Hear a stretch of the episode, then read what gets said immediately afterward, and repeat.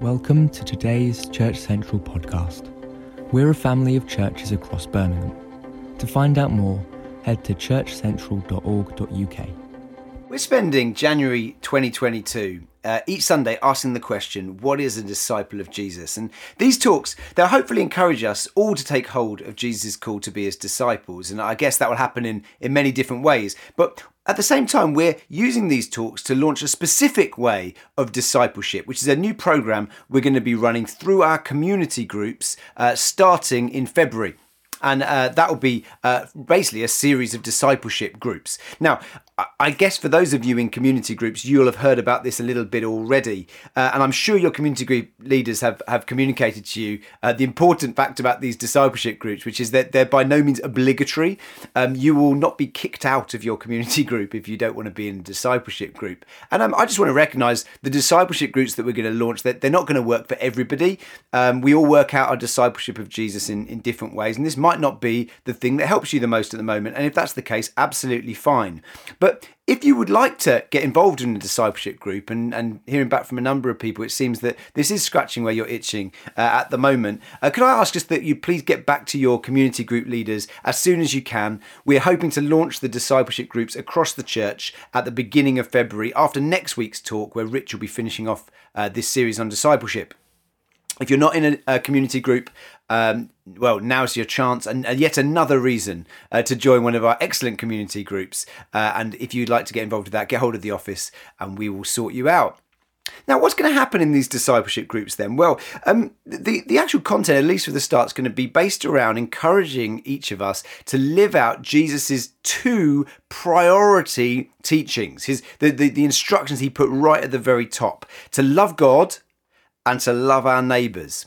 And we started looking at these last week. We looked at Love God last week. And this week, predictably, we're looking at Love Your Neighbour. And we're going to return to the passage that we looked at last time uh, to do this. And that's found in Matthew chapter 22. Now, to get our heads back in the game, I'm not just going to dive halfway into the passage and just pick up the last bit. Let's go back to the start, and hopefully that will bring us all up to speed, but also I hope it will set the context and show the emphasis that Jesus puts on this second instruction to love our neighbour. So I'm going to read starting from verse 34 in Matthew 22. This is what it says. But when the Pharisees heard that Jesus had silenced the Sadducees with his reply, they met together to question him again. One of them, an expert in religious law, tried to trap him with this question Teacher, which is the most important commandment in the law of Moses? So, this question that we started looking at last week, which is the most important commandment? I, think I said last time, I'm really glad this is in the Bible. I'm really glad this guy asked this question because of Jesus' answer. But actually, it wasn't an innocent inquiry. It was meant as a trap. They, they were trying to trick Jesus to say something stupid and basically get himself cancelled. And uh, in the chapter before, we'd seen them try a couple of different uh, different ways: the Pharisees and the Sadducees, who were religious leaders at the time, and neither of those things had worked. So they go for this. The last one, uh, they thought the others haven't worked. Let's trap him with this. And this is the question they choose. And many of us would know where this is going, um, so we just brush on. But I just want to pause here for a second and just ask the question: Well, how is this a trap? What what is it they were expecting Jesus to say that would have made them all go, yes, there we go, we've got him. Uh, he's completely discredited. Were they hoping he'd choose a very niche uh, commandment from the law of Moses um, and then look a little bit fringe? Were they hoping to go even further and, and Jesus say something like, Law of Moses, that's so a thousand BC. We, we should need to move into the present, forget the law of Moses. And so he gets completely struck off. Well, whatever they were expecting, this is the answer they received. Verse 37 Jesus replied, You must love the Lord your God with all your heart, all your soul, and all your mind. This is the first and greatest commandment. So, what do we make of this answer then? Well, I think the first thing we've got to understand is he's got it right. He has answered with the correct answer, and that would have been the case from uh, for his li- for his listeners, but also the people asking the question. Jesus very, very clearly passed the test they set him. And we know that because this verse he's quoting here is, is a verse from the Old Testament, so it's in the scriptures. It's a verse from the Torah, which is be very important to the religious leaders. But not just that, this is a very special verse. The verse Jesus quotes from, Love the Lord your God with your heart, mind, soul, is found in Deuteronomy 4, uh, verses 5 to 6. And that's a passage that's so important, it gets a fancy name. And that name is the Shema. And the Shema would have been what they would call, observant Jews would have called it then, and still today, it would be a very important passage of scripture for observant Jews. And this passage was so important that, that they would write it on uh, a piece of paper and put those pieces of paper on bo- in bo- little boxes. And some of those boxes would be put close to people's heart when they prayed. Some would be put close to their mind in boxes that were strapped to their head while they prayed. And other boxes were put attached permanently to the doorposts of people's houses. So whenever they left or entered their house, they would remember love the Lord your God with all your heart, your soul, and your mind.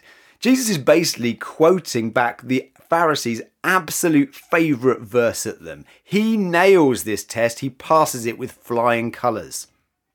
And so at this point, you, you Jesus would have been justified to do like the first uh, first century um, equivalent of a mic drop at this point. He'd say it and just kind of drop the mic, walk straight off, and confound his critics. But he doesn't, does he? He goes on. I read from verse 39. A second is equally important. Love your neighbour as yourself. The entire law and all the demands of the prophets are based on these two commandments. So, what's going on here then? Well, the first thing to know again is Jesus isn't going off piece. He's not going for some random law. Uh, no, this is a direct quotation from the Old Testament, and this is seen as a, a very important verse. It's from Leviticus 19, verse 18. But the bigger question we've got to ask is well, why does Jesus bother throwing this into the mix at all? Let's remember, he was asked to give his number one, wasn't he? What is the greatest commandment? Why did he add a second one in? I think what's happening here is as so often with Jesus, Jesus is turning the tables on his opposition, and having met their challenge, he's offering them a challenge too. You see, these people, these religious leaders, these Pharisees, these teachers of the law, that they were people who thought they'd signed up fully to the loving God with all your heart, soul, mind, strength thing. That, that was a kind of their motto. They'd have had that on a t shirt, on a mug. That was their slogan. But as we know from the Gospels, while they thought that verse was great, they were not living that out in a way that God was happy with. They'd understood what I talked about last week, and if they were here last week, they probably would have agreed to the point where I said that loving God means following his commandments. They would have agreed with that, and they looked like they'd become really, really good at that, at following the commandments, at following the rules. But the problem was they completely missed the spirit of those commandments. They come to treat God's commands as this sort of set of hoops that you needed to jump through, these arbitrary instructions that had no real intrinsic meaning or purpose. They were just kind of these rules God had set for one reason or another that, that, that functioned as weird tests from God Himself for us to pass to prove our devotion to Him. But that's not how God's commands work for us at all. There's a logic and a purpose behind God's commandments, and it comes from a deep and profound love for human beings. The Bible presents us as the pinnacle of God's creation. It presents us as those that, that, that God chose to breathe his life into in a special way, breathing into humans in a, in a special way, different from how he breathed into, say, horses or pigs or worms or birds. No, no, humans were made in the very image of God Himself. And He cares for every one of us. He values us hugely. He loves us. And so, one way He expresses that love is to give us instructions that, if followed, will do good for all of us. It will lead to flourishing societies. It will lead to healthy communities. It will lead to contented, joyful human lives.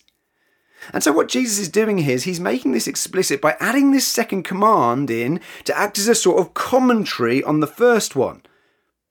Notice the way he subtly challenges his uh, questioners with what he says. I don't know if you missed it, but the beginning uh, uh of verse 39 a second is equally important. I wonder what the response to that was. A second is equally important. What? Equally important to loving God with all your heart, soul, and mind. Equally important to the Shema? Yes. Other translations put it like this a second is just like it. I've always seen this passage um, as Jesus kind of handing out the runners up medal as regards commandments. Number one, we have love the Lord your God with all your heart. And well, a bit further behind, but still a, a worthy of a mention, we have love your neighbour as yourself. I don't think that's what Jesus is getting at here. I think Jesus is, in a sense, restating the greatest commandment to love God, but giving it from a slightly different angle. Think about it. This, what he's saying is, is quite challenging. It's profound. It's controversial, even. Jesus is saying that loving people is just like loving God. Or to put it another way, if we don't love people, we're not really loving God. The Apostle Paul underlines this when he writes to the Christians in Rome uh, years later. Romans 13, 8 to 10 says this Owe nothing to anyone except for your obligation to love one another.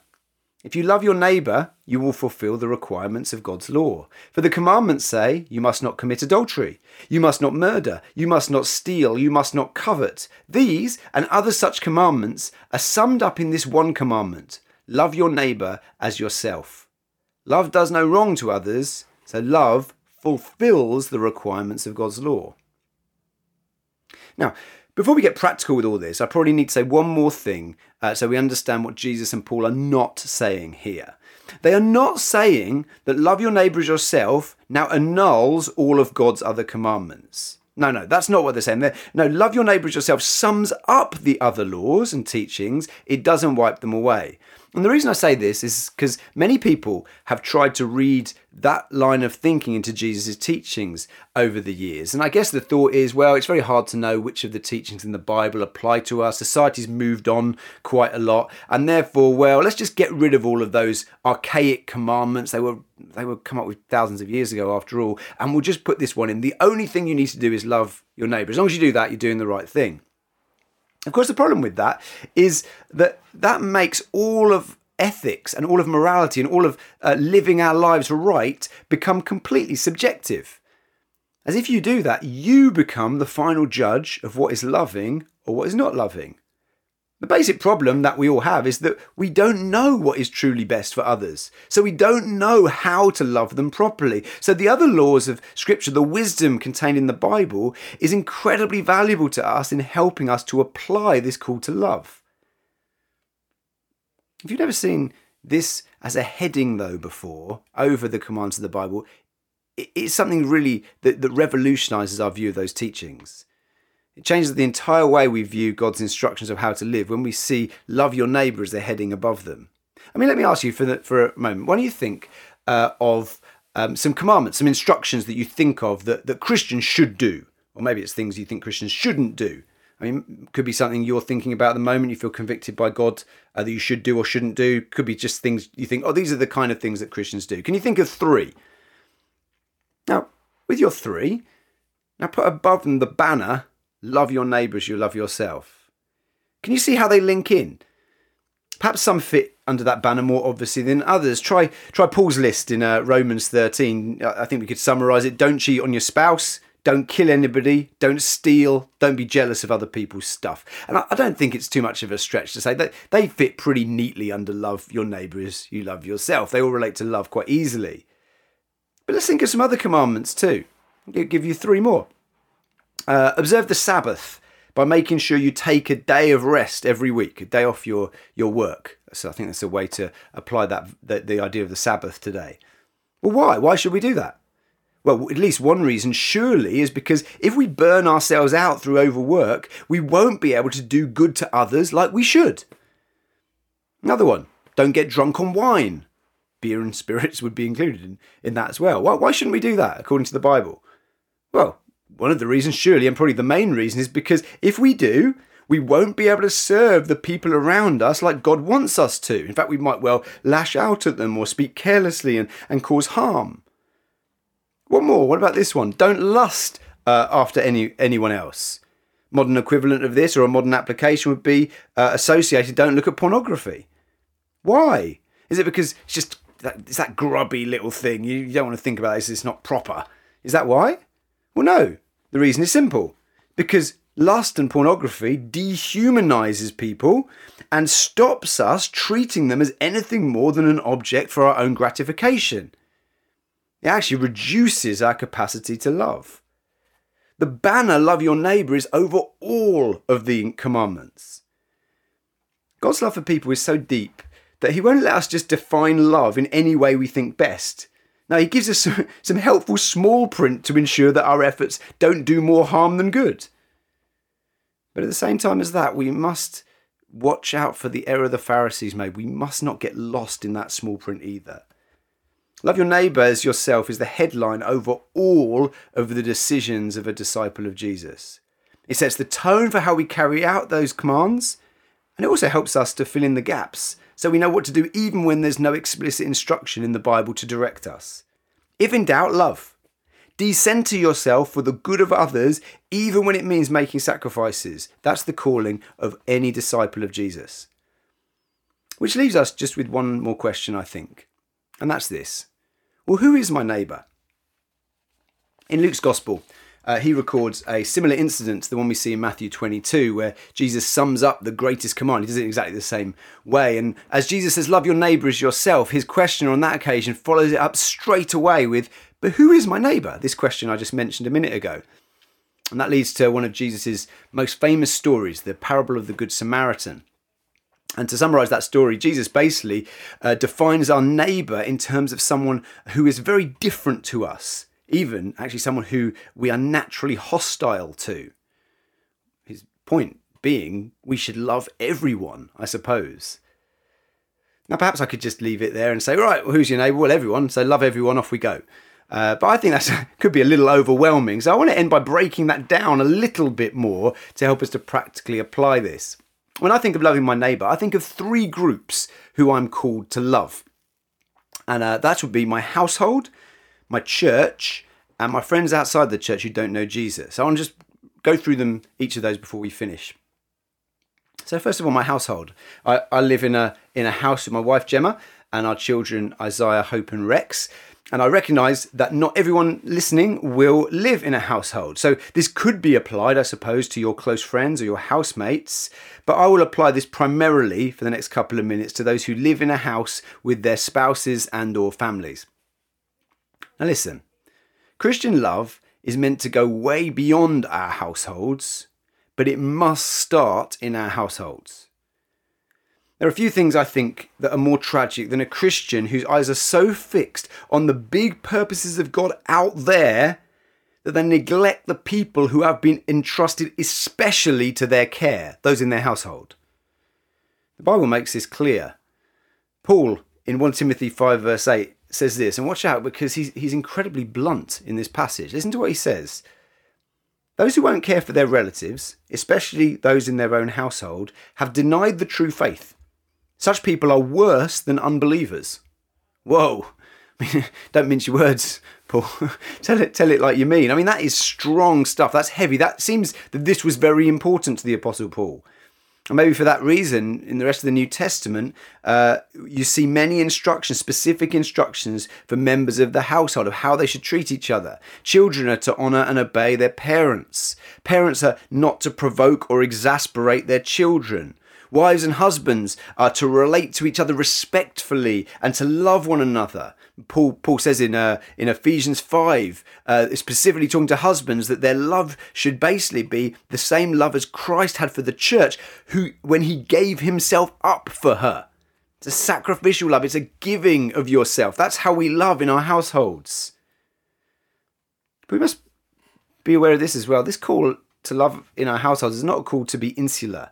The call of love, as we'll increasingly see in the next couple of minutes, is a call outward. Those, who li- us, those of us who live in households are not called to love in those households so they become insular family units who only care about themselves. No, there's to be such love in our households that everyone in the household catches the bug and our households together start to show love to others outside of those households. Love must start in our households, but it is meant to go way beyond our households.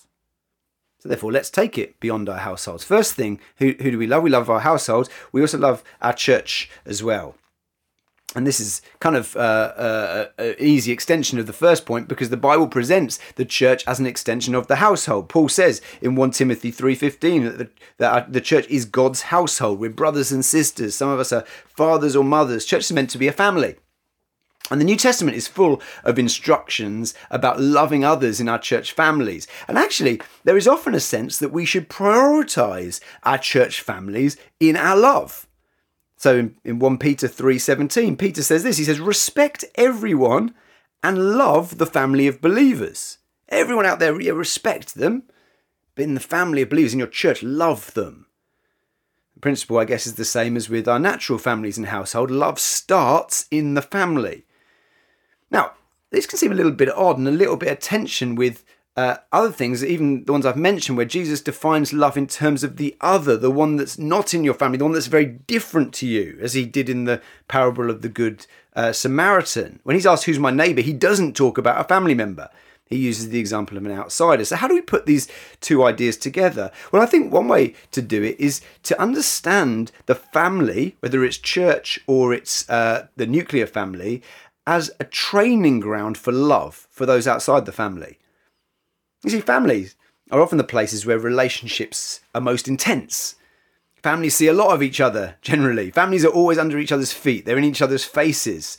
And that's especially true of family units as households, but by extension, it's true too of, of church families.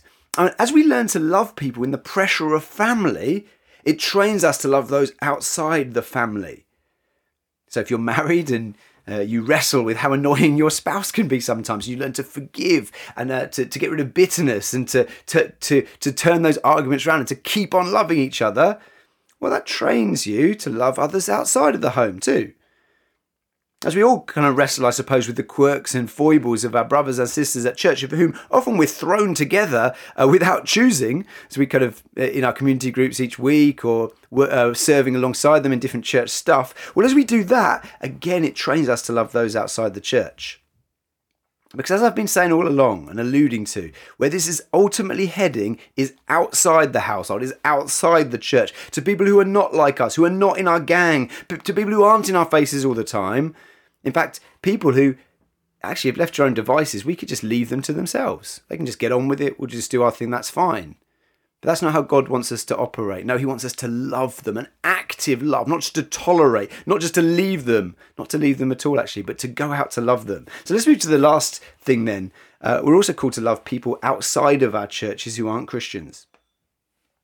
Our view of love as Christians is, is to be modelled on God's self sacrificial giving of His Son for a race of people who were, who were living at an incredible distance to Him who'd alienated themselves from him, who'd become separated from him.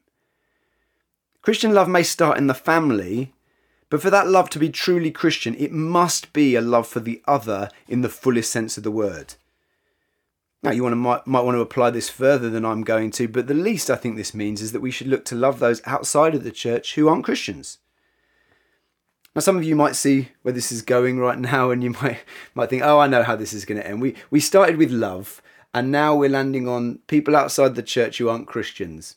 And what Johnny's likely to say is something like, well, the, the best good that we can do for people outside the church, the best way we can love them is to introduce them to Jesus. And therefore, uh, love equals evangelism. Preach the gospel, you know, invite people along uh, to things, pray for the sick, and, and that sort of stuff.